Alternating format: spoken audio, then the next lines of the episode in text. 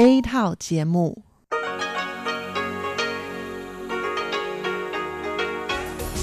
Đây là Đài Phát thanh Quốc tế Đài Loan RTI.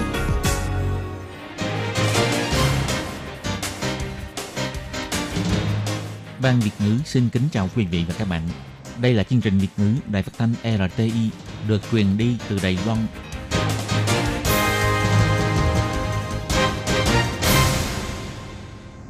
Hello, tôi Kim xin kính chào các bạn. Hoan nghênh các bạn đã đến với chương trình Việt ngữ ngày hôm nay của chúng tôi. Các bạn thân mến, hôm nay là thứ ba, ngày 29 tháng 12 năm 2020, cũng tức ngày rằm tháng 11 âm lịch năm canh tí.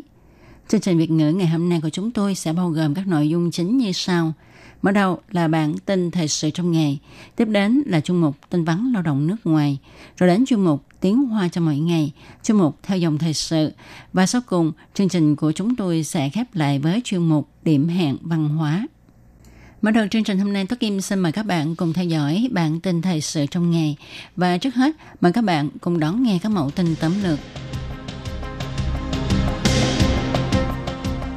Tổng thống Thanh Văn giao phó nhiệm vụ cho quân đội trong lễ thăng cấp bậc hàm sĩ quan cấp tướng.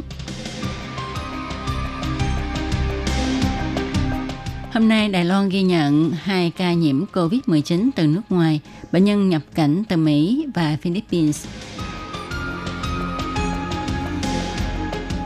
Việc lập pháp thông qua điều luật duy trì trật tự xã hội, xuân xã với người cùng giới tính cũng bị phạt cao nhất 6.000 đại tệ.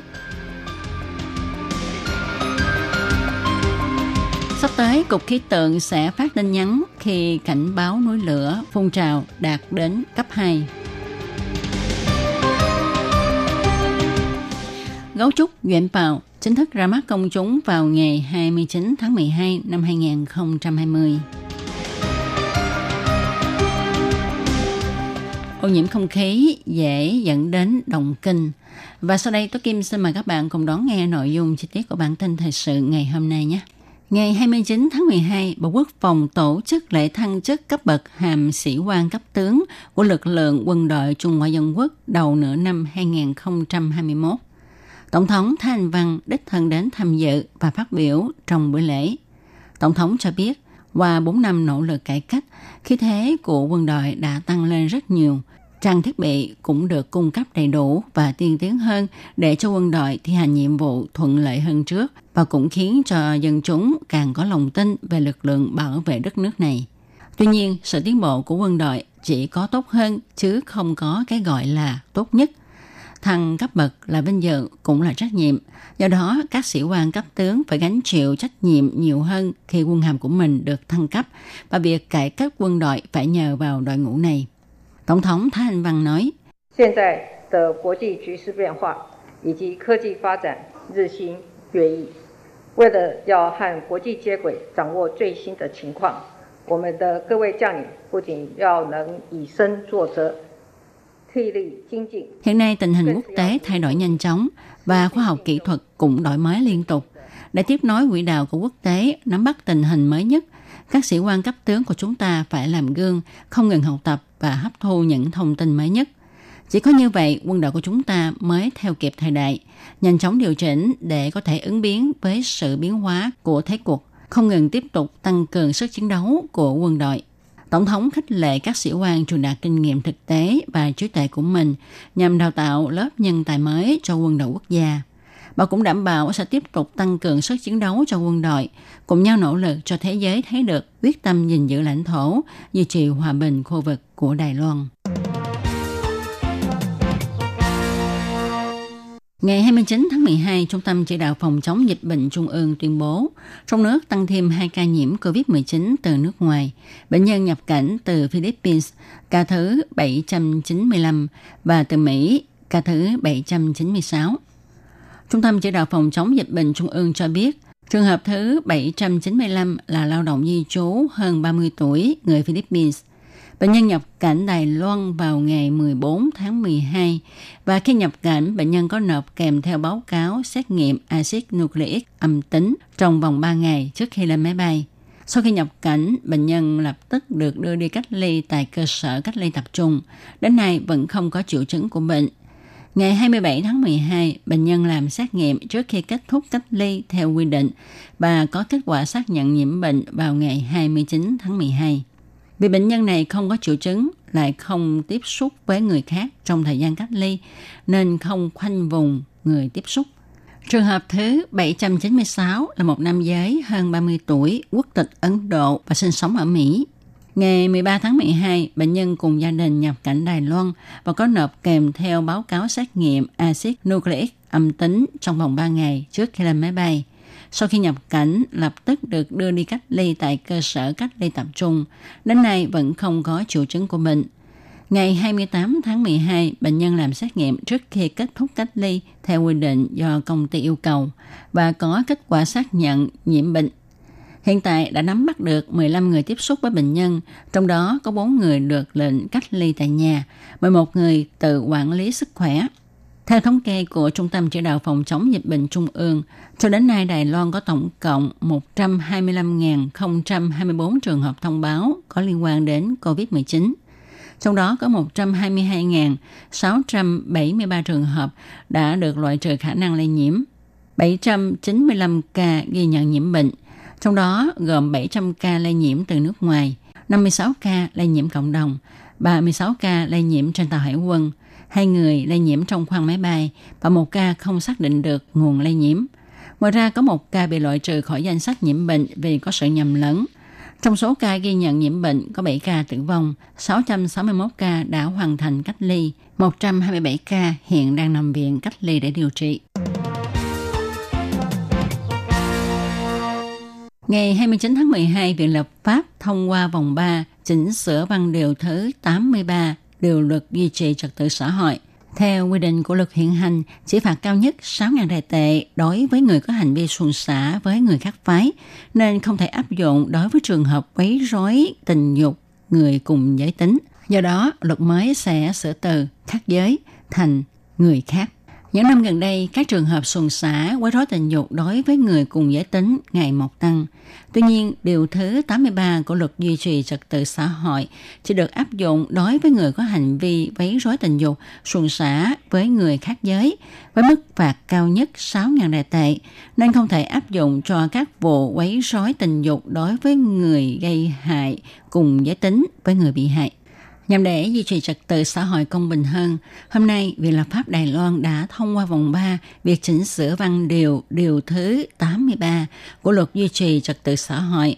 Luật mới chỉnh sửa quy định rõ người có quấy rối tình dục, xuồng xả bằng hành động, lời nói, vân vân đối với người khác giới tính hay cùng giới tính đều bị phạt cao nhất 6.000 đại tệ. Viện lập pháp cho biết, Việc chỉnh sửa luật này là để duy trì thuần phong mỹ tục trật tự xã hội. Người vi phạm điều lệ trong bộ luật này sẽ bị phạt theo quy định của luật bất kể hành vi của họ là đối với người khác giới hay người cùng giới tính. Ngày 29 tháng 12, Cục Khí tượng Trung ương Đài Loan cho biết, từ ngày 1 tháng 1 năm 2021, khi hoạt động của núi lửa được các chuyên gia cảnh báo cấp độ 2, thì Cục sẽ mở hội nghị để xác nhận, sau đó sẽ thông qua hệ thống cảnh báo phòng chống thảm họa để nhắn tin cho dân chúng tại vùng có thể bị ảnh hưởng. Cục khí tượng Trung ương cho biết, Đài Loan nằm trong vành đai núi lửa Thái Bình Dương.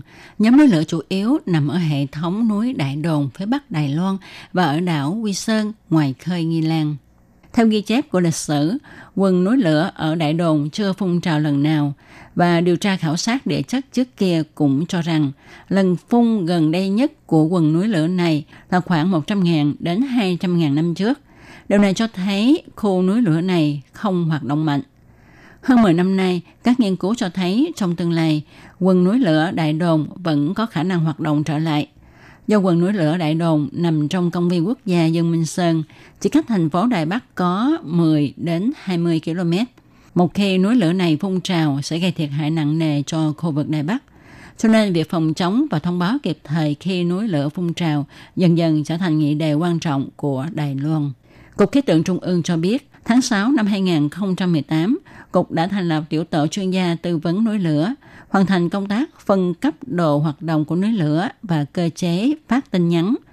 Và ngày 7 tháng 12 năm nay, Cục Khí tượng đã chính thức xin vận dụng hệ thống cảnh báo phòng chống thảm họa để phát tin nhắn núi lửa phun trào.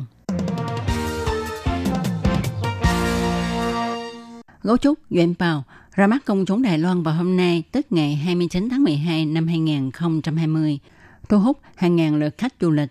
Ngày 28 tháng 12, Sở Thú Đài Bắc đã tổ chức buổi họp mặt và buổi dạ tuyệt tri ân cho gấu trúc Duyện Bào và cho biết Duyện Bào sẽ chính thức ra mắt công chúng vào ngày 29 tháng 12 năm 2020. Hoan nghênh mọi người đến sở thú để xem Duyện Bào. Sở thú Đài Bắc cho biết, ngày 28 tháng 12, Duyện Bào được 183 ngày tuổi. Sức mạnh cơ bắp của gấu trúc Duyện Bào có tiến bộ rõ rệt.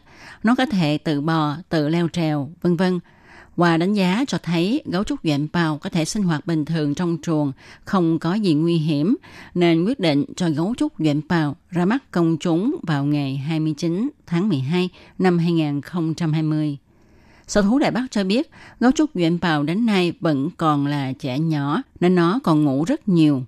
Nó ngủ khoảng 70% thời gian mỗi ngày và không có thời gian vui chơi nghỉ ngơi cố định. Do đó, khi mọi người vào xem, nếu thấy nó ngủ thì cũng đừng thất vọng, vì đây là trạng thái bình thường trong quá trình trưởng thành của gấu trúc. Hôm nay, Sở Thú Đại Bắc cũng cho ra 300.000 tấm vé được thiết kế đặc biệt với ba mẫu mã khác nhau để du khách làm kỷ niệm. Ngoài việc mọi người đến sở thú để tận mắt nhìn xem gấu trúc duyện bào ra, sở thú Đài Bắc còn phát trực tiếp động thái của gấu trúc duyện bào và gấu mẹ duyện duyện vào lúc 16 đến 17 giờ chiều hàng ngày – để người quan tâm có thể vào xem để thấy được quá trình trưởng thành của gấu trúc duyện bào. Cơn động kinh thường xảy ra bất ngờ khiến mọi người trở tay không kịp. Qua thống kê của bác sĩ, từ năm 2009 đến năm 2013 phát hiện, mỗi năm từ tháng 1 đến tháng 2 là lúc chứng động kinh xảy ra nhiều nhất trong năm. Qua 5 năm nghiên cứu cho thấy, nguyên nhân gây ra động kinh có liên quan mật thiết đến sự ô nhiễm không khí và kết quả nghiên cứu này còn được đăng trên tạp chí quốc tế thuộc danh mục SCI. Bác sĩ Giang Quốc Lương nói, số bệnh nhân động kinh đến khám bệnh vào tháng 1, tháng 2 cao hơn 10% số bệnh nhân đến khám bệnh vào tháng 7, tháng 8. Nghiên cứu phát hiện khí methane, khí CO tức carbonic monoxide, khí CO2 bụi mịn PM2.5 đều là nhân tố gây động kinh. Ô nhiễm không khí ảnh hưởng đến chất lượng giấc ngủ và có thể gây trở ngại về hô hấp trong khi ngủ, khiến cho cơ thể thiếu dưỡng khí mãn tính, gây động kinh tái phát.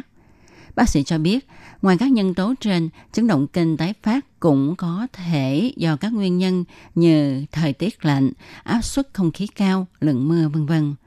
Thời tiết thay đổi sẽ ảnh hưởng đến thần kinh sọ não, khiến cho bệnh nhân động kinh hưng phấn quá độ. Nếu tâm trạng người bệnh kích động và có nhiều áp lực thì sẽ dễ dẫn đến động kinh. Mùa đông là thời điểm chứng động kinh dễ xảy ra nhất. Bác sĩ kêu gọi người bệnh nên chú ý sự thay đổi của thời tiết, giữ ấm, ăn uống thanh đạm, tập thói quen ngủ tốt, vận động thích hợp và tránh đi ra ngoài trời khi trời mưa hay những ngày giá lạnh. Các bạn thân mến, các bạn vừa đón nghe bản tin thời sự ngày hôm nay do Tố Kim biên soạn thực hiện. Bản tin hôm nay sẽ được chấm dứt tại đây. Tố Kim xin cảm ơn các bạn đã theo dõi. Thân chào tạm biệt các bạn. Bye bye. Các bạn thân mến, Đài RTI đang tiến hành cuộc thăm dò ý kiến thính giả năm 2020. Các bạn có thể điền phiếu thăm dò trên trang web của Đài RTI hoặc là cầm bút và giấy viết ngay đáp án và gửi đến cho ban Việt ngữ là sẽ có cơ hội nhận được quà tặng. Câu thứ nhất, bạn thường nghe chương trình RTI bằng cách nào? A. Trang web B. Radio C. Ứng dụng app D. Khác Xin chú thích Câu thứ hai, bạn thích nhất là chương trình nào của ban Việt ngữ Đài RTI? Nhiều nhất có thể viết ba đáp án. Câu thứ ba, bạn sẽ cho bao nhiêu sao cho chương trình của Ban Việt ngữ Đài RTI? Từ 1 tới 5 sao. Câu thứ tư, kiến nghị của bạn đối với chương trình Ban Việt ngữ Đài RTI. Sau khi viết xong, xin các bạn vui lòng gửi đáp án đến hộp thư Đài RTI. PO Box 123 gạch ngang 199 Taipei 11199 Taiwan. Các bạn nhớ ghi rõ họ tên, giới tính, tuổi tác và quốc tịch nhé. Quà tặng bao gồm giá đỡ điện thoại di động hình bản đồ Đài Loan, khăn lông in hình tiền Đài Loan, miếng lót ly bằng gỗ ATI, viết đa năng.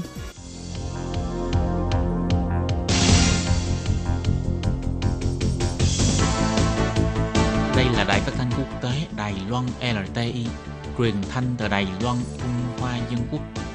Mời các bạn theo dõi mục tin vắn lao động ngoài.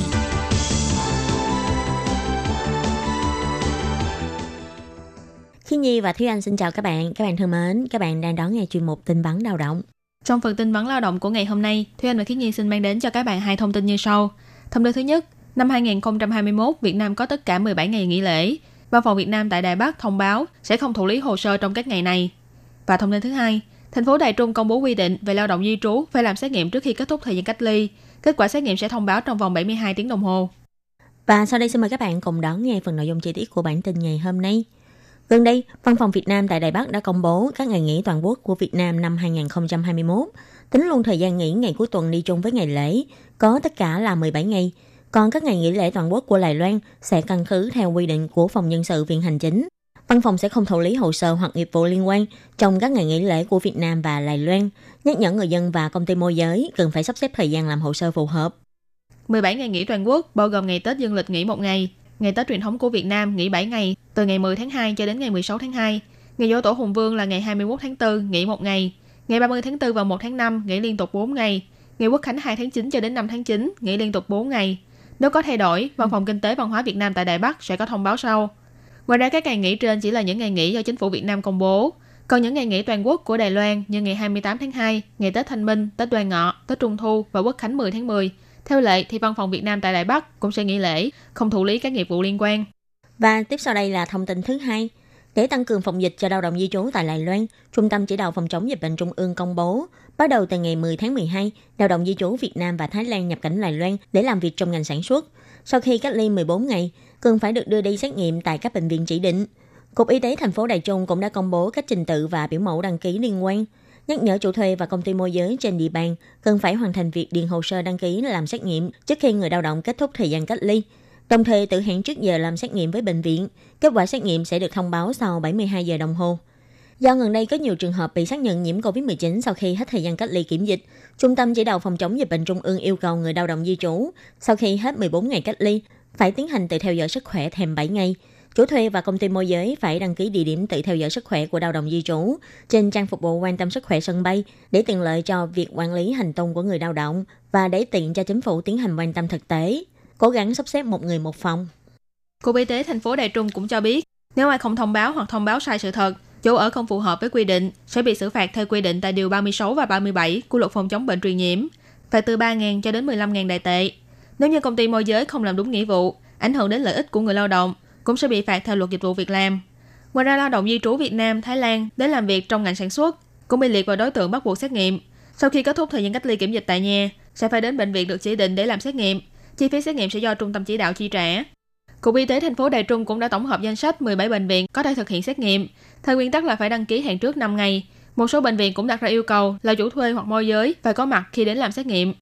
Cục Y tế nhắc nhở chủ thuê hoặc công ty môi giới phải hoàn thành việc đăng ký trước khi hết thời gian cách ly kiểm dịch, tự hẹn trước thời gian xét nghiệm với bệnh viện. Người có thời gian mãn hạn cách ly khác nhau phải điền bản đăng ký khác nhau. Theo Trung tâm Chỉ đạo Phòng chống dịch bệnh, chi phí xét nghiệm sẽ do phía chính phủ chi trả, nhưng những khoản chi phí khác như phí đặt sổ, phí khám bệnh, phí giao thông sẽ do chủ thuê hoặc công ty môi giới chi trả, đồng thời tự sắp xếp phương tiện giao thông đưa rước. Nếu bệnh viện xét nghiệm cũng là bệnh viện được chỉ định để người lao động khám sức khỏe 3 ngày sau khi nhập cảnh, cũng có thể tiến hành cùng lúc việc xét nghiệm và khám sức khỏe. Hiện tại các bệnh viện được chỉ định để thực hiện kiểm tra sức khỏe cho người nước ngoài tại thành phố Đài Trung bao gồm Bệnh viện Cựu chiến binh Đài Trung, Bệnh viện Đại học Y Dược Trung Quốc, Bệnh viện Tổng hợp Đại Giáp Lý, vân vân. Trung tâm chỉ đạo phòng chống dịch bệnh Trung ương cho biết, chuyên án thu đông bắt đầu thực thi từ đầu tháng 12. Người dân khi đến 8 địa điểm công cộng bao gồm bệnh viện, phòng khám, nhà hộ lý, cơ sở chăm sóc an dưỡng lâu dài vân vân, bắt buộc phải đeo khẩu trang. Người vi phạm sau khi được nhắc nhở mà vẫn không phối hợp thực hiện sẽ bị phạt từ 3.000 cho đến 15.000 đại tệ. Kính thưa quý vị và các bạn, vừa rồi là bản tin vấn lao động ngày hôm nay với hai mẫu tin như sau. Năm 2021, Việt Nam có tất cả 17 ngày lễ. Văn phòng Việt Nam tại Đài Bắc thông báo sẽ không thụ lý hồ sơ trong các ngày này. Và thông tin thứ hai, thành phố Đài Trung công bố quy định về lao động di trú phải làm xét nghiệm trước khi kết thúc thời gian cách ly. Kết quả xét nghiệm sẽ được thông báo trong vòng 72 tiếng đồng hồ. Bản tin hôm nay do Thúy Anh và Khiết Nhi cùng thực hiện. Cảm ơn sự chú ý lắng nghe của quý vị và các bạn. Thân ái chào tạm biệt và hẹn gặp lại. Bye bye. Bye bye.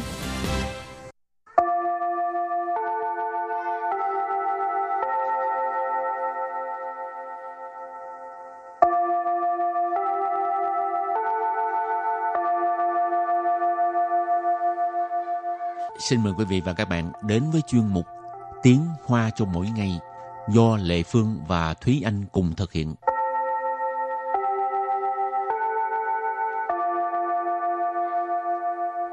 Thúy Anh và Lệ Phương xin kính chào quý vị và các bạn. Chào mừng các bạn cùng đến với chuyên mục Tiếng Hoa cho mỗi ngày ngày hôm nay. Tập trước là mình à, nói về việc đi ngắm hoa và cũng giới thiệu rất là nhiều à, từ vựng về hoa, chẳng Ừ. hạn như hoa siêu siêu hoa, Ừ. hoa cẩm tú cầu. Rồi chín chính hoa, hoa kim châm rồi còn có vân môn với là hoa trấu ờ. Ừ. thì không biết các bạn thích hoa nào ha? Ừ. nhớ nhớ viết thư ờ, cho lệ phương thúy anh biết với nha. Rồi bây giờ mình cũng tiếp tục nói về hoa. Ừ. nhưng mà trước tiên mình sẽ học từ vựng mà lệ phương thấy từ vựng không có liên quan gì tới hoa hết. Rồi từ vựng đầu tiên là gì? Từ vựng đầu tiên đó là từ khờ xí khờ xí khờ xí khờ xí nghĩa là đáng tiếc. Từ thứ hai, 观赏，观赏， quan sát, tức là thưởng thức, ngắm nghía. Rồi từ kế tiếp đó là từ 时机，时机， sử chi. Sử chi nghĩa là thời cơ. Tiếp tục là 足够，足够， chú cầu. Chú cầu tức là đầy đủ ha. Và từ cuối cùng 出发，出发， Chu pha. Chu pha nghĩa là xuất phát. Rồi bây giờ mình xuất phát đi xem hoa đây. Ừ.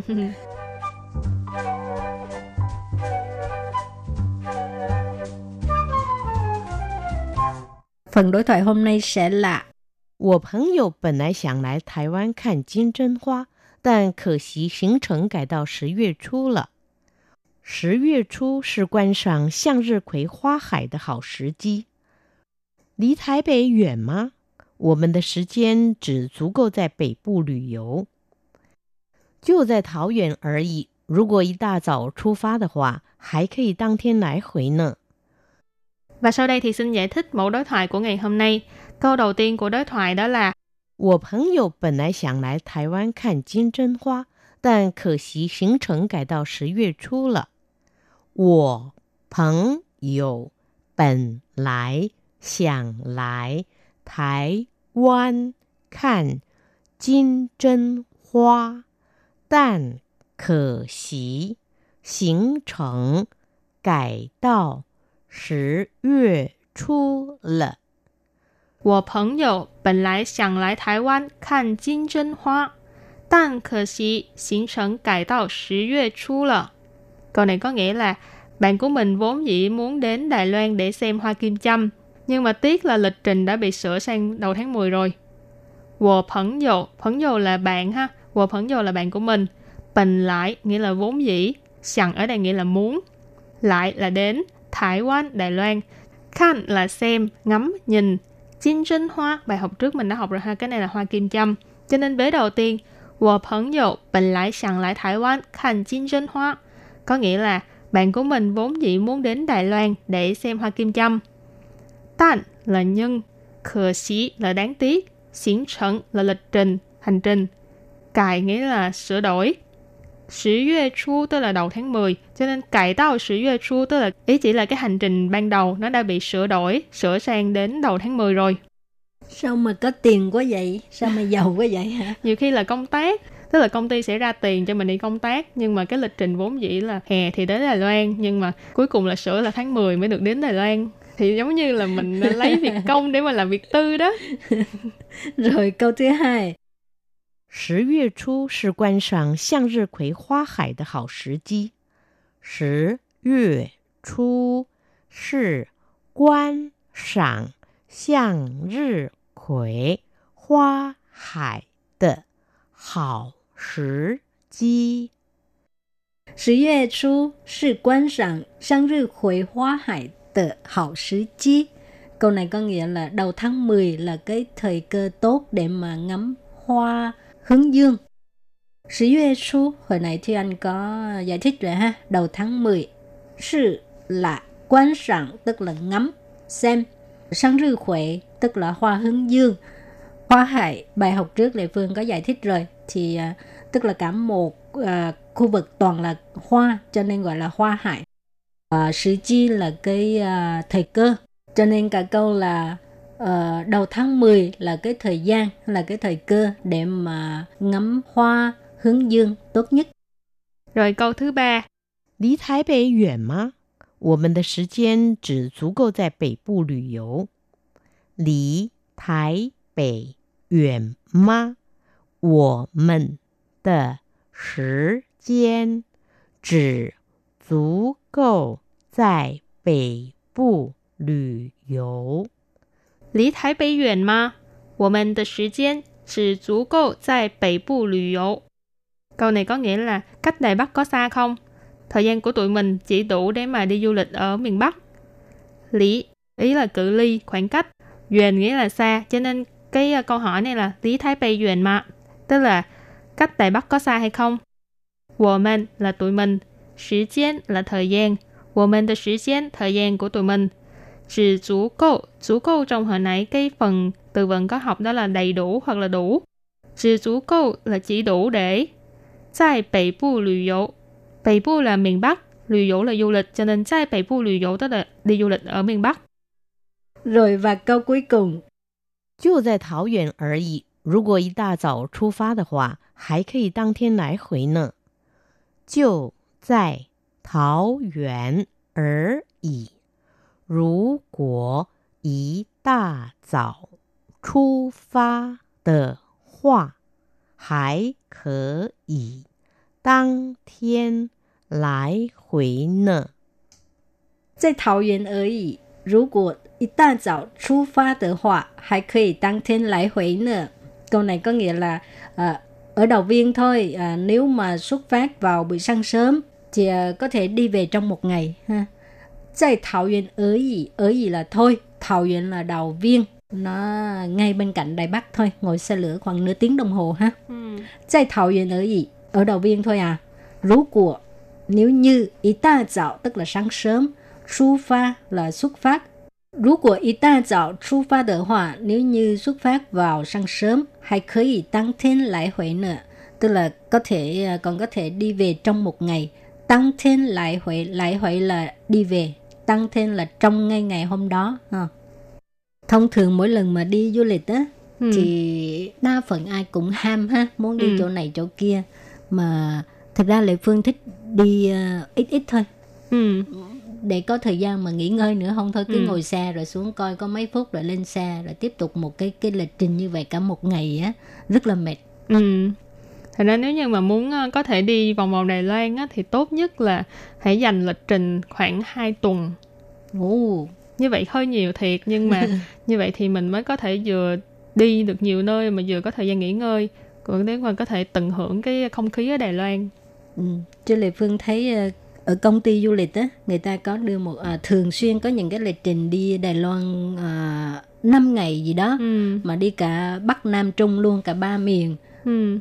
cái cái kiểu đó là toàn ngồi xe không à ừ. rồi khi xuống xe là là say lơ luôn ừ. nó mệt mỏi quá rồi không có coi được gì hết nhưng mà cái tâm lý con người á, khi đã bỏ tiền đi á, thì à, đi rất là muốn được xem nhiều chỗ ừ. rồi thì à, nếu mà các bạn đi du lịch thì nhớ ghé đài thăm ban Việt ngữ nha. và trước khi chấm dứt bài học hôm nay, xin mời các bạn ôn tập lại nhé.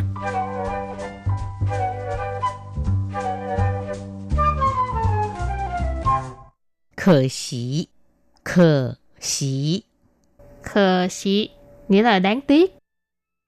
Quan sẵn Quan sẵn Quan sẵn tức là thưởng thức, ngắm nghía. 时机，时机，时机 nghĩa là thời cơ. 足够，足够，足够 tức là đầy đủ. 出发，出发，出发 nghĩa là xuất phát. Và bài học hôm nay đến đây xin tạm chấm dứt. Cảm ơn các bạn đã đón nghe. Bye bye. Bye bye.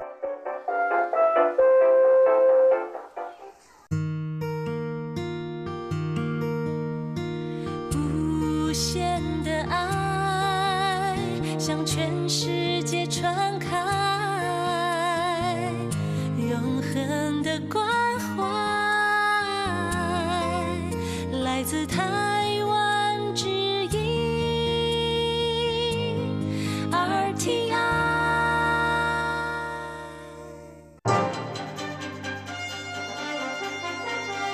Quý vị đang đón nghe chương trình Việt ngữ Đài RTI truyền thanh từ Đài Loan.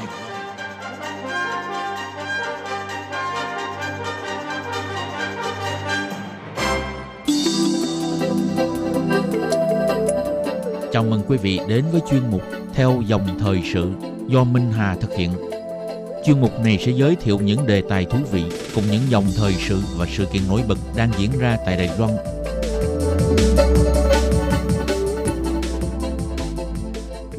xin kính chào quý vị và các bạn. Các bạn thân mến, Viện Bảo tàng Quốc gia Cố Cung tọa lạc tại thành phố Đài Bắc thành lập vào năm 1925, đến nay đã có hơn 90 năm bề dày lịch sử. Tại Bảo tàng Cố Cung lưu giữ hơn 690.000 kiệt tác văn hóa nghệ thuật quý hiếm, được hoàng đế các triều đại Trung Quốc sưu tầm. Với những báu vật vô giá này, đều đã trải qua nhiều lần di tản để tránh khỏi khói lửa chiến tranh với Nhật Bản và nội chiến. Trong đó có một số cổ vật đã được chuyển tới Đài Loan và lưu giữ tại Viện Bảo tàng Cố Cung cho tới ngày nay. Tuy nhiên trên chặng đường di chuyển này đã từng một thời được lưu trữ, bảo tồn tại chân núi Bắc Câu, khu vực Vũ Phong, thành phố Đài Trung, kéo dài tới 15 năm. Mãi đến khi Viện Bảo tàng Cố Cung ở vùng ngoại sông Khê Đài Bắc được xây dựng hoàn tất, thì coi như nhà kho trong hang núi Bắc Câu mới chính thức hoàn thành sứ mệnh lịch sử trong giai đoạn. Năm nay nhân dịp kỷ niệm 70 năm các hiện vật cổ và quý hiếm trong giai đoạn di chuyển và được lưu giữ, bảo tồn tại Bắc Câu, Nam Viện Bảo tàng Cố cung Quốc gia đặc biệt lên kế hoạch tổ chức cuộc triển lãm đặc biệt mang chủ đề Huyền thoại Bắc Câu, những năm tháng của cổ vật Cố cung sau thời gian chuyển sang Đài Loan. Qua đó để giới thiệu với khán giả mạnh ký ức lịch sử quan trọng trong quá trình phát triển của Viện Bảo tàng Quốc gia Cố cung tại Đài Loan. Sau đây trong chương mục theo dòng thời sự kỳ này, mời các bạn cùng đón nghe câu chuyện về những ký ức quan trọng vẫn mãi không thể xóa nhòa về 15 năm bảo tồn cổ vật của Bảo tàng Cố Cung sau thời gian di chuyển từ Trung Quốc sang Đài Loan.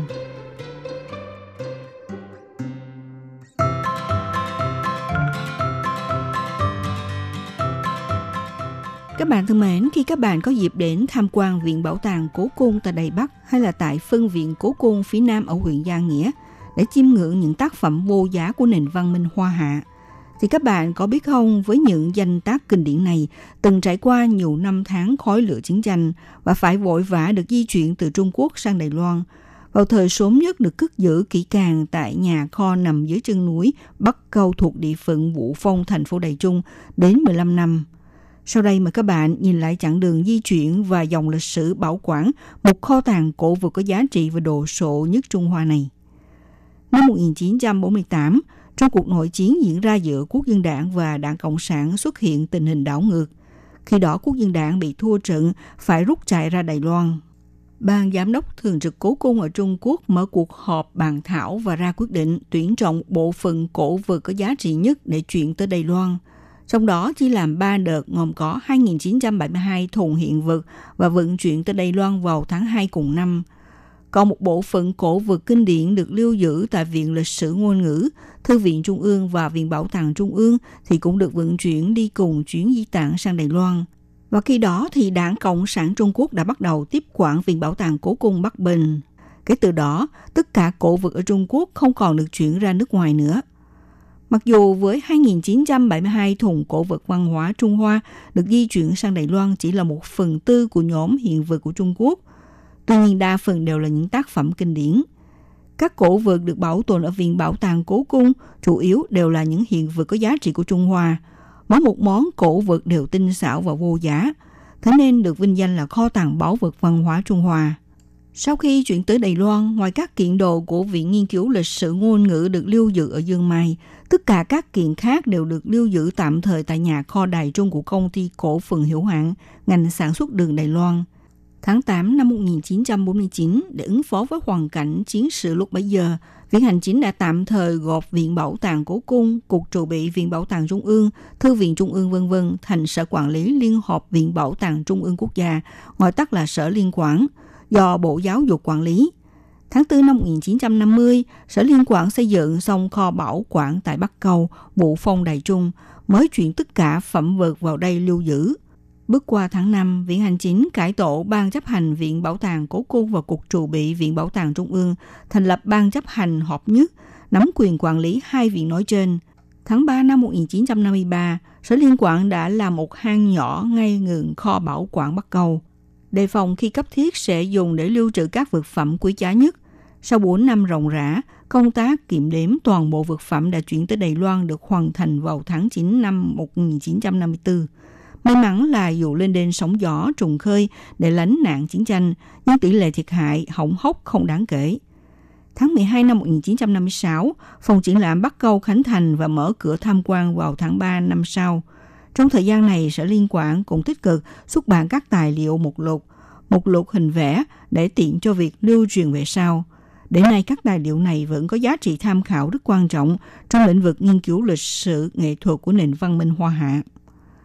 Tháng 5 năm 1961, Sở Liên quản nhận lời mời tới Mỹ tổ chức triển lãm tác phẩm nghệ thuật cổ Trung Hoa. Nhận được rất nhiều sự đánh giá cao cùng sự ngưỡng mộ từ phía Mỹ. Về sau thì chính phủ cho rằng Bắc Câu là nơi hẻo lánh, rất khó để thu hút khách tham quan trong và ngoài nước, nên đã lập dự án xây dựng cơ sở mới tại Sông Khê, là vùng ngoại ô lân cận thành phố Đài Bắc. Tháng 8 năm 1965, viện được hoàn công xây dựng Tiếp đó, Viện Hành Chính sát nhập Cục trụ bị Viện Bảo tàng Trung ương vào Viện Bảo tàng Cố Cung, đồng thời công bố quy trình tổ chức ban chấp hành lâm thời Viện Bảo tàng Quốc gia Cố Cung. Ngày 12 tháng 11 năm 1965, Viện Bảo tàng Quốc gia Cố Cung nằm tại Đại Bắc Khánh Thành. Trong ngày khai mạc đã mở triển lãm lớn với 1.573 tác phẩm cổ vật, bao gồm các lĩnh vực như thư pháp, hội họa, đồ đồng, đồ theo tay, đồ gốm sứ, đồ ngọc, vật phẩm quý hiếm, sách báo, tài liệu – Quy mô gồm 6 phòng triển lãm và 8 khu vực triển lãm tranh. Ngày hôm sau thì viện chính thức mở cửa đón khách tham quan. Tổng số cổ vật được lưu trữ tại Bảo tàng Cố Cung ban đầu có 46.100 hiện vật, 5.526 bức thư họa, 545.797 đầu sách và tài liệu văn hiến. Còn bộ phận cổ vật được bảo tồn tại Viện Bảo tàng Trung ương ban đầu thì có 11.047 hiện vật, 477 bức thư pháp và tranh vẽ. 38 đầu sách và văn hiến, tổng cộng có 608.985 cổ vật, có thể nói là một di sản văn hóa dân tộc Trung Hoa đạt số lượng đồ sộ nhất.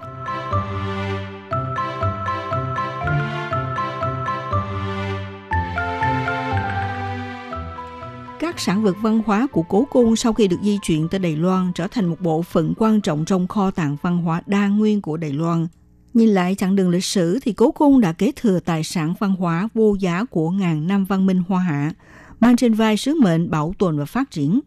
Thực tế, vận mệnh của di sản cổ vật đồ sộ này từng ngắn liền chặt chẽ với vận mệnh của Trung Hoa Dân Quốc.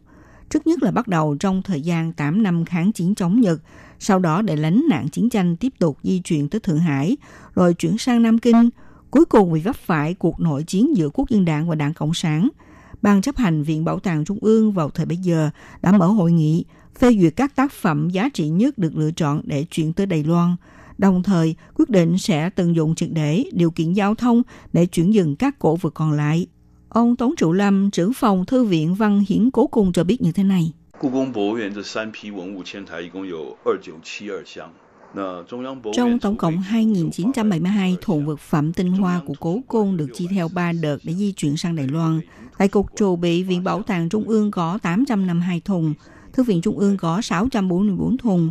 Ngoài ra tại Thư viện Bắc Bình thì có 18 thùng gồm có địa đồ, bản đồ cổ. Sau này cũng từ Bộ Ngoại giao vận chuyển 60 thùng tài liệu văn hiến về các điều khoản lịch sử quan trọng tới Đài Loan – Lúc đó ông Mã Hằng là viện trưởng Viện Bảo tàng Cổ Cung.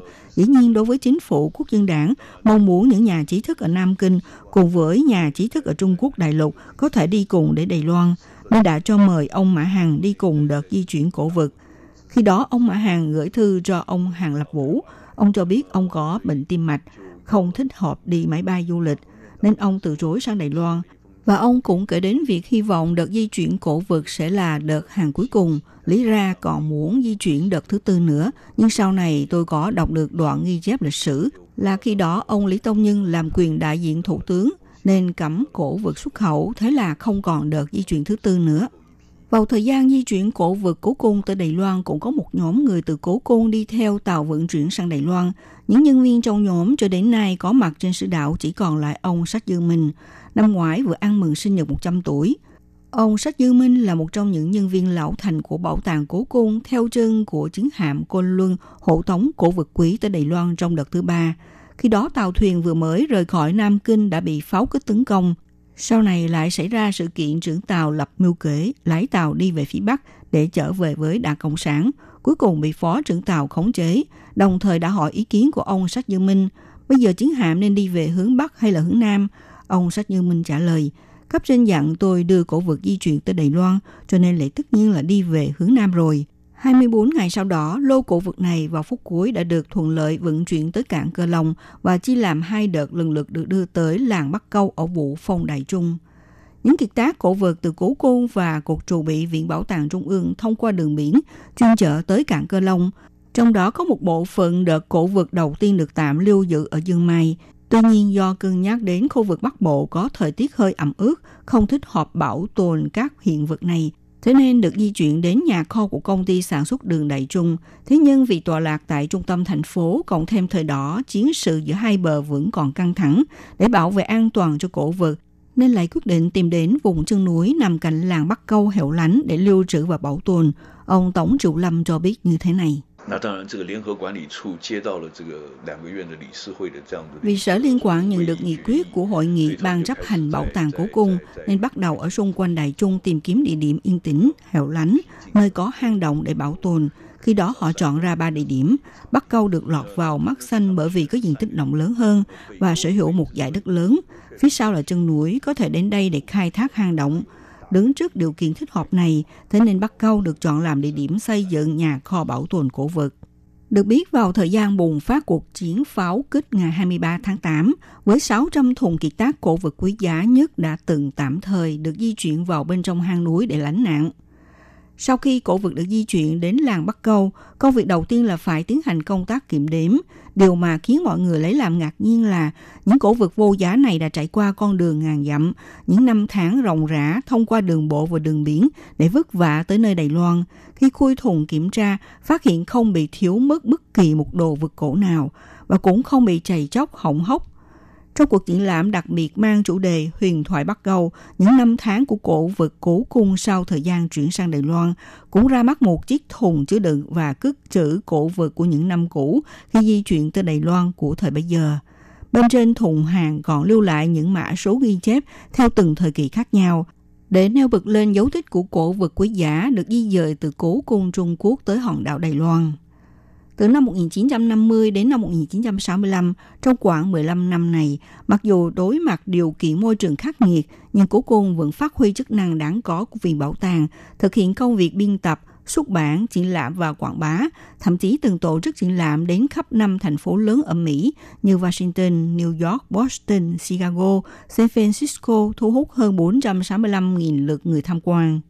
Thời gian này cũng thu hút nhiều nhân vật quan trọng và có tiếng tăm trong và ngoài nước đến chiêm ngưỡng các kiệt tác cổ vật, bao gồm quốc vương Thái Lan Bhumibol Aduladej, quốc vương Iran Mohammad Reza Pahlavi và nhiều chuyên gia lịch sử, nghệ thuật ở các nước trên thế giới đến bắt câu khu vực Vũ Phong để chiêm ngưỡng những cổ vật vô giá.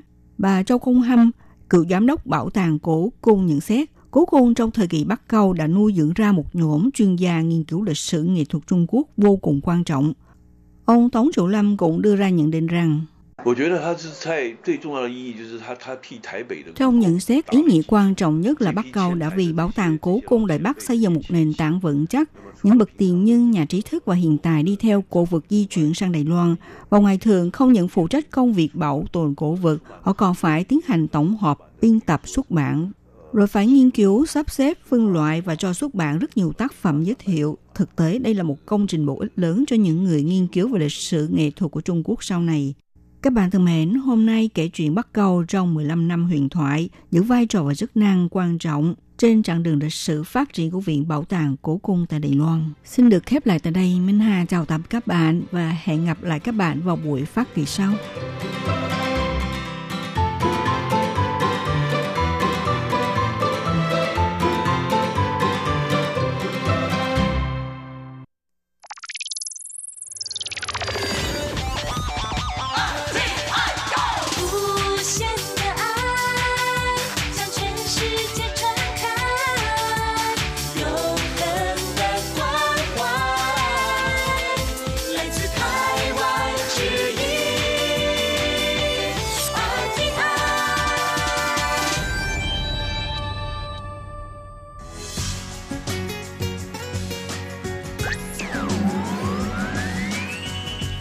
Đang đón nghe chương trình Việt ngữ Đài RTI truyền thanh từ Đài Loan.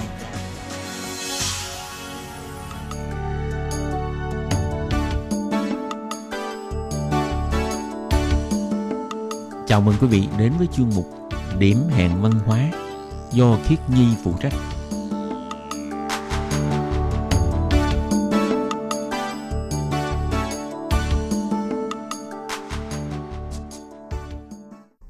Xin chào các bạn, các bạn thân mến, các bạn đang đón nghe chuyên mục điểm hẹn văn hóa. Các bạn ơi, không còn bao nhiêu ngày nữa thì chúng ta sẽ tiễn đưa năm 2020 đầy sóng gió ha, và chúng ta sẽ đón năm mới là năm 2021. Thì cũng như mọi năm, vào ngày 31 tháng 12, tại các huyện thị trên toàn Đài Loan đều sẽ tổ chức các hoạt động để đón mừng năm 2021 thì uh, các bạn cũng biết là năm 2020 này đúng là một năm đầy sóng gió vì uh, năm nay do ảnh hưởng của dịch Covid-19 khiến cho nhiều quốc gia đã phải đóng cửa và cấm cản giống như cái kiểu mà nội bất xuất và ngoại bất nhập ha. Mà các bạn cũng biết là công tác phòng dịch của Đài Loan từ đầu năm nay cũng gọi là khá thành công. Cho nên là tại đảo Đài Loan vẫn có thể đảm bảo cho cuộc sống ngày thường của người dân không bị đảo lộn bởi dịch. Và có lẽ cũng vì thế cho nên là các chính quyền địa phương tại các huyện thị của Lài Loan vẫn có thể yên tâm mà uh, cho tổ chức các hoạt động để đón mừng năm 2021. Thì tất nhiên là trong thời buổi dịch bệnh như bây giờ, tất cả những cái kế hoạch này đều chỉ là kế hoạch mà thôi, còn phải trông chờ rất là nhiều về uh, vấn đề dịch bệnh. Nếu như không có gì thay đổi thì uh, các hoạt động này mới được tổ chức. Và những cái hoạt động này sẽ được tổ chức phải dựa trên điều kiện là đảm bảo được sự an toàn cho người dân.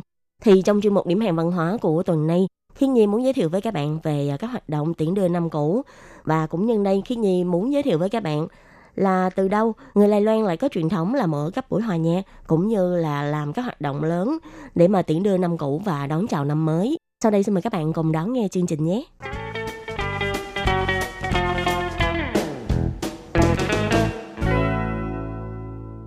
Như các bạn cũng biết, năm 2020 là năm chịu tác động nặng nề bởi dịch bệnh COVID-19, khiến cho nhiều buổi tiệc tất niên trên thế giới bị bắt buộc phải hủy tổ chức. Tuy nhiên, do công tác phòng chống dịch bệnh tại Đài Loan thì khá là thành công, nhận được sự khẳng định của toàn thế giới. Vì thế, ban lãnh đạo của tòa nhà 101 Đài Bắc cũng đã thông báo là xác định Tết Tây năm 2021 sẽ tổ chức để hội bắn pháo hoa như thường lệ. Và điều này cũng đồng nghĩa với việc Lai Loan là quốc gia hiếm hoi trên thế giới tổ chức bắn pháo hoa quy mô lớn trong thời kỳ dịch bệnh. Như tác giả của cuốn sách du lịch 943 đã từng nói, nếu như mà lễ hội pháo hoa mừng Tết Tây trên toàn thế giới chỉ có tòa nhà 101 Đài Bắc được tổ chức, thì chắc chắn là sẽ có rất là nhiều hãng thông tấn xã của thế giới sẽ ghi hình tường thuật. Và điều này cũng sẽ giúp nâng cao rất là nhiều tần suất xuất hiện của Lài Loan trên truyền hình quốc tế. Và điều này cũng sẽ có một cái ý nghĩa rất là đặc biệt với người dân Lài Loan khi mà cả thế giới đang phải căng thẳng để phòng chống dịch. Mà Lai Loan có thể tự tin để mà tổ chức một hoạt động lớn như thế. Đây sẽ là một điều khiến cho người dân cảm thấy rất tự hào và đáng để kỷ niệm. Tất nhiên là do diễn biến dịch bệnh cũng luôn có nhiều sự thay đổi không ngừng. Thì à, những cái hoạt động này theo kế hoạch là sẽ tổ chức vào ngày 31 tháng 12. Nhưng trên thực tế có được tổ chức hay không còn phải trông chờ vào tình hình dịch bệnh trong những ngày sắp tới. Cho nên có thể nói năm nay chính là cái năm mà ban tổ chức của các hoạt động tiễn đưa năm cũ đón chào năm mới, căng thẳng và hồi hộp nhất trong lịch sử ha. Vì à, có thể sẽ bị hủy bỏ bất kỳ lúc nào nếu như mà tình hình dịch bệnh có biến. Theo kế hoạch thì à, các bạn ở khu vực thành phố Đại Bắc và Tân Bắc thì các bạn có hai địa điểm để mà đến xem pháo hoa. Đầu tiên thì tất nhiên không thể nào bỏ qua đó là tòa nhà 101 Đài Bắc. Tòa nhà 101 Đài Bắc đã có kế hoạch là năm nay sẽ có màn pháo hoa mừng năm mới đẹp nhất thế giới khi mà sự kiện đón giao thừa của nhiều quốc gia trên thế giới đều phải bị hủy bỏ. Và màn pháo hoa này sẽ kéo dài trong khoảng 30 giây kết hợp với ánh sáng và các hiệu ứng đẹp mắt ha. Mà ngoài ra nếu như mà các bạn muốn đổi phong thủy đổi gió một chút là không muốn đến tòa nhà 101 để mà ngắm pháo hoa thì các bạn cũng có thể chọn lựa để mà đến Ba tức là khu Bắc Lý ở Đạm Thủy, thành phố Tân Bắc. Thì đây là một cái khu vực ở ven biển ha. Thì các bạn có thể đến đây để vừa ngắm biển đêm Bali và uh, ngắm pháo hoa diễn ra trong vòng 10 phút. Tuy nhiên thì Khiết Nhi cũng xin nhắc nhở với các bạn đó là uh, sẽ có thể có đợt không khí lạnh vào tối ngày 31 tháng 12. Cho nên nếu như mà các bạn đến Bắc Lý thì ờ, các bạn nhớ là phải chuẩn bị để mặc ấm cho mình nha. Chứ đừng có để đến ngắm pháo hoa rồi lại gặp gió biển lạnh nữa. Cuối cùng lại bị cảm giống như Khiết Nhi thì mệt lắm đó. Đó các bạn có nghe là từ đầu chuyên mục cho đến giờ giọng mũi của Khiết Nhi rất là nặng. Nghe giọng cứ kỳ kỳ thế nào đúng không? thì à, đó là do Khiết Nhi cũng bị cảm lạnh trong những cái ngày mùa đông này ha. Cho nên nếu như mà các bạn có đi à, tham gia các hoạt động thì các bạn cũng phải nhớ chú ý cẩn thận để không bị cảm giống như Khiết Nhi. Còn đối với lại các bạn ở khu vực mà ở đầu viên, ờ, các bạn sợ đường xá xa xôi thì các bạn có thể chọn được là đến ngắm pháo hoa tại trước cửa ga cao tốc của thành phố Đào Viên. Thì ờ, các bạn cũng biết trong những cái ngày tổ chức hoạt động quan trọng như ngày 31 tháng 12 thì chắc chắn là sẽ kẹt xe rất là dữ dội. Cho nên ờ, nếu như mà các bạn ở gần Đào Viên thì các bạn cũng có thể chọn lựa để mà đi đến trước ga cao tốc của thành phố Đào Viên để mà ngắm pháo hoa nha. Còn đối với lại các bạn ở khu vực miền Trung thì các bạn có thể đến ngắm pháo hoa ở khu Hồ Nhật Nguyệt nè hay là ở thành phố Đài Trung. Thì ờ, ở thành phố Đài Trung, năm nay lần đầu tiên thì tất niên sẽ được chuyển đến công viên trung tâm Xuyên Nảnh. Thì cái công viên này là nằm liên kề với lại chợ đêm Phùng Giáp và sẽ có nhiều ngôi sao nổi tiếng đến tham gia biểu diễn âm nhạc. Ngoài ra ở huyện Vân Lâm cũng có tổ chức bắn pháo hoa, cho nên những ai mà ở khu vực Vân Lâm sẽ không cảm thấy tuổi thân trong dịp 2021 này và nơi tổ chức bắn pháo hoa ở khu vực Vân Lâm chính là cái công viên rất là nổi tiếng đó là công viên chém Hữu Xanh ha. Với một cái màn pháo hoa có góc rộng là 270 độ giới hạn trong công viên sẽ cho bạn cảm nhận được là hàng ngàn quả pháo hoa như đang nở đầy trên đầu của các bạn. Ngoài ra thì khi các bạn đến ờ, công viên này, ngoài được ngắm pháo hoa ra, các bạn còn được thưởng thức âm nhạc cũng như là biểu diễn của nhiều nghệ sĩ nổi tiếng đến từ toàn Đài Loan. Thì đây là một số hoạt động cho tiệc tất niên tiễn đưa năm cũ đón chào năm mới tại khu vực miền Trung và miền Bắc Đài Loan. Nếu như mà các bạn ở khu vực miền Nam như là Đài Nam, Cao Hùng hay ờ, các bạn ở khu vực miền Đông như ờ, Hoa Liên hay Đài Đông thì ở tại địa phương cũng sẽ có các hoạt động đón mừng năm mới khác nhau. Các bạn cũng có thể lên mạng để mà tìm hiểu thêm để có thể chọn lựa cho mình một cái điểm đến để đón chào năm mới thích hợp cho mình nhất ha. RTI mà các bạn biết không, lễ hội tiệc tất niên tiễn năm cũ đón năm mới của Đài Loan chính là một cái hoạt động được tổ chức vào ngày 31 tháng 12 hàng năm. Và hoạt động này thường được tổ chức ngoài trời tại các nơi trên toàn Đài Loan. Và đặc điểm chính của loạt hoạt động này chính là mời các nghệ sĩ nổi tiếng đến biểu diễn. Và đương nhiên, tiễn năm cũ thì không thể nào thiếu tiết mục là mọi người sẽ cùng đếm ngược vào lúc 11 giờ 59 phút đêm ngày 31 tháng 12 để cùng chào đón năm mới. Và khi đồng hồ chỉ đúng vào lúc 0 giờ của ngày 1 tháng 1, thì lúc đó sẽ là tiết mục bắn pháo hoa. Pháo hoa sẽ bắt đầu được bắn liên tục, như là một cái cách để mà hân hoan chào đón năm mới. Thì tiệc tất niên tiễn đưa năm cũ đón năm mới bắt đầu được thịnh hành vào những năm 1990. Và đây cũng là một cái thời điểm mà hoạt động nướng thịt bắt đầu được tổ chức đầm rộ vào dịp Tết Trung Thu. Không biết từ lúc nào, các hoạt động ngày lễ này đến nay đã trở thành một cái hoạt động truyền thống mới nổi của những dịp lễ này. Nói chung là cứ đến những cái dịp lễ mà không có những cái hoạt động này mà chúng ta cứ thấy là sẽ thiếu thiếu cái gì đó. Như là Trung Thu thì không thể không nướng thịt. Và ngày 31 tháng 12 thì không thể không có tiệc tất niên để tiễn đưa năm cũ.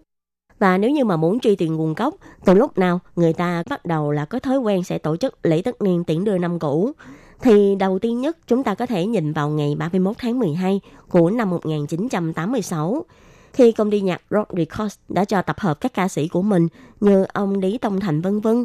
Và vào ngày này, các ca sĩ của hãng nhạc này đã cho tổ chức một buổi nhạc hội tại nhà thi đấu thể dục Trung Hoa. Và người dẫn chương trình chính là ông Tàu Khởi Thái. Chủ đề chương trình là Thiên đường hạnh phúc.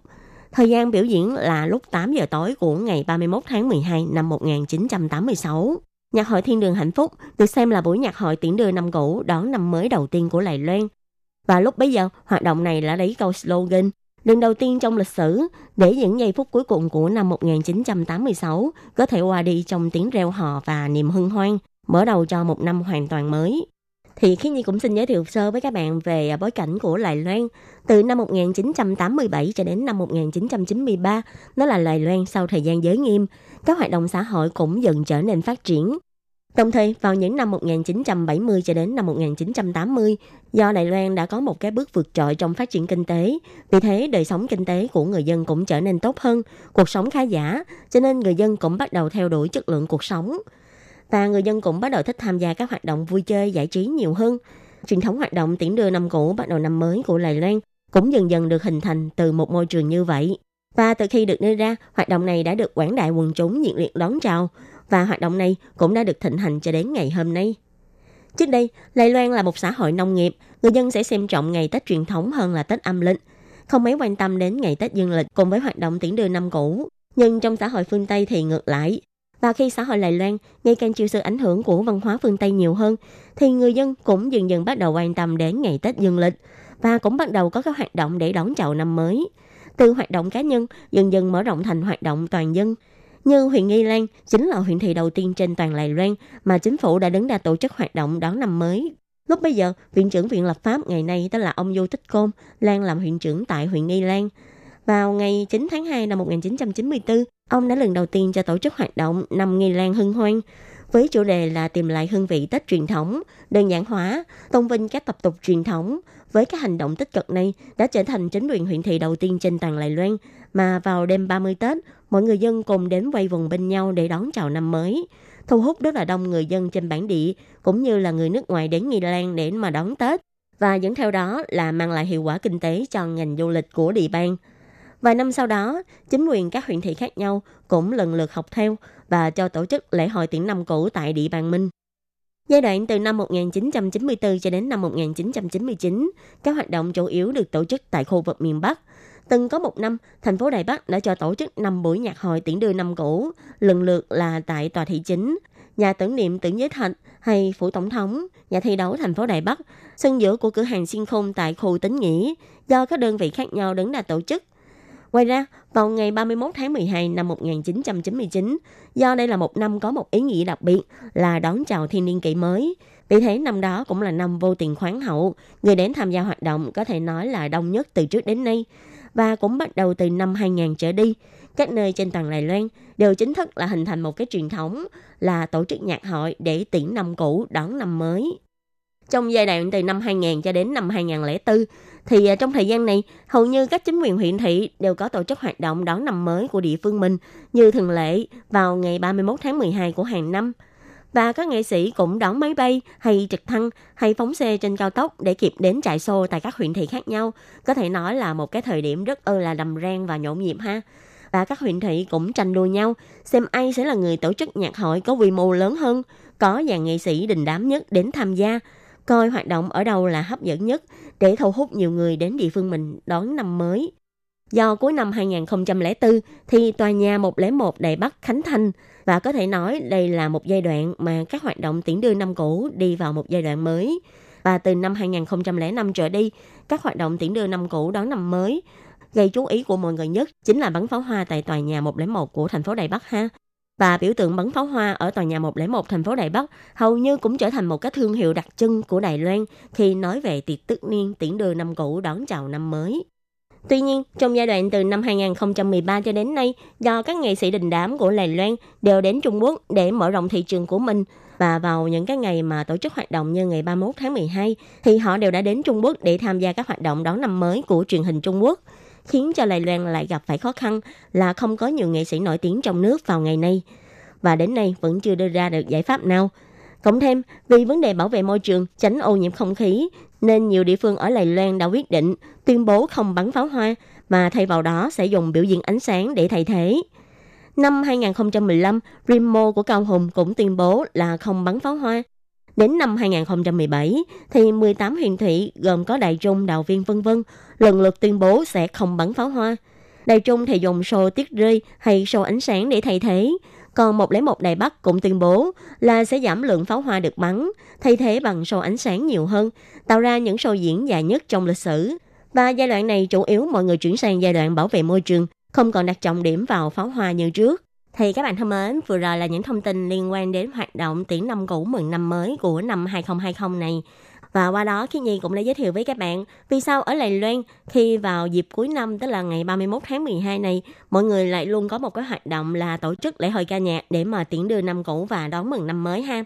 Các bạn thân mến, chuyên mục điểm hẹn văn hóa của tuần này do Khiến Nhi biên tập và thực hiện cũng xin tạm khép lại tại đây.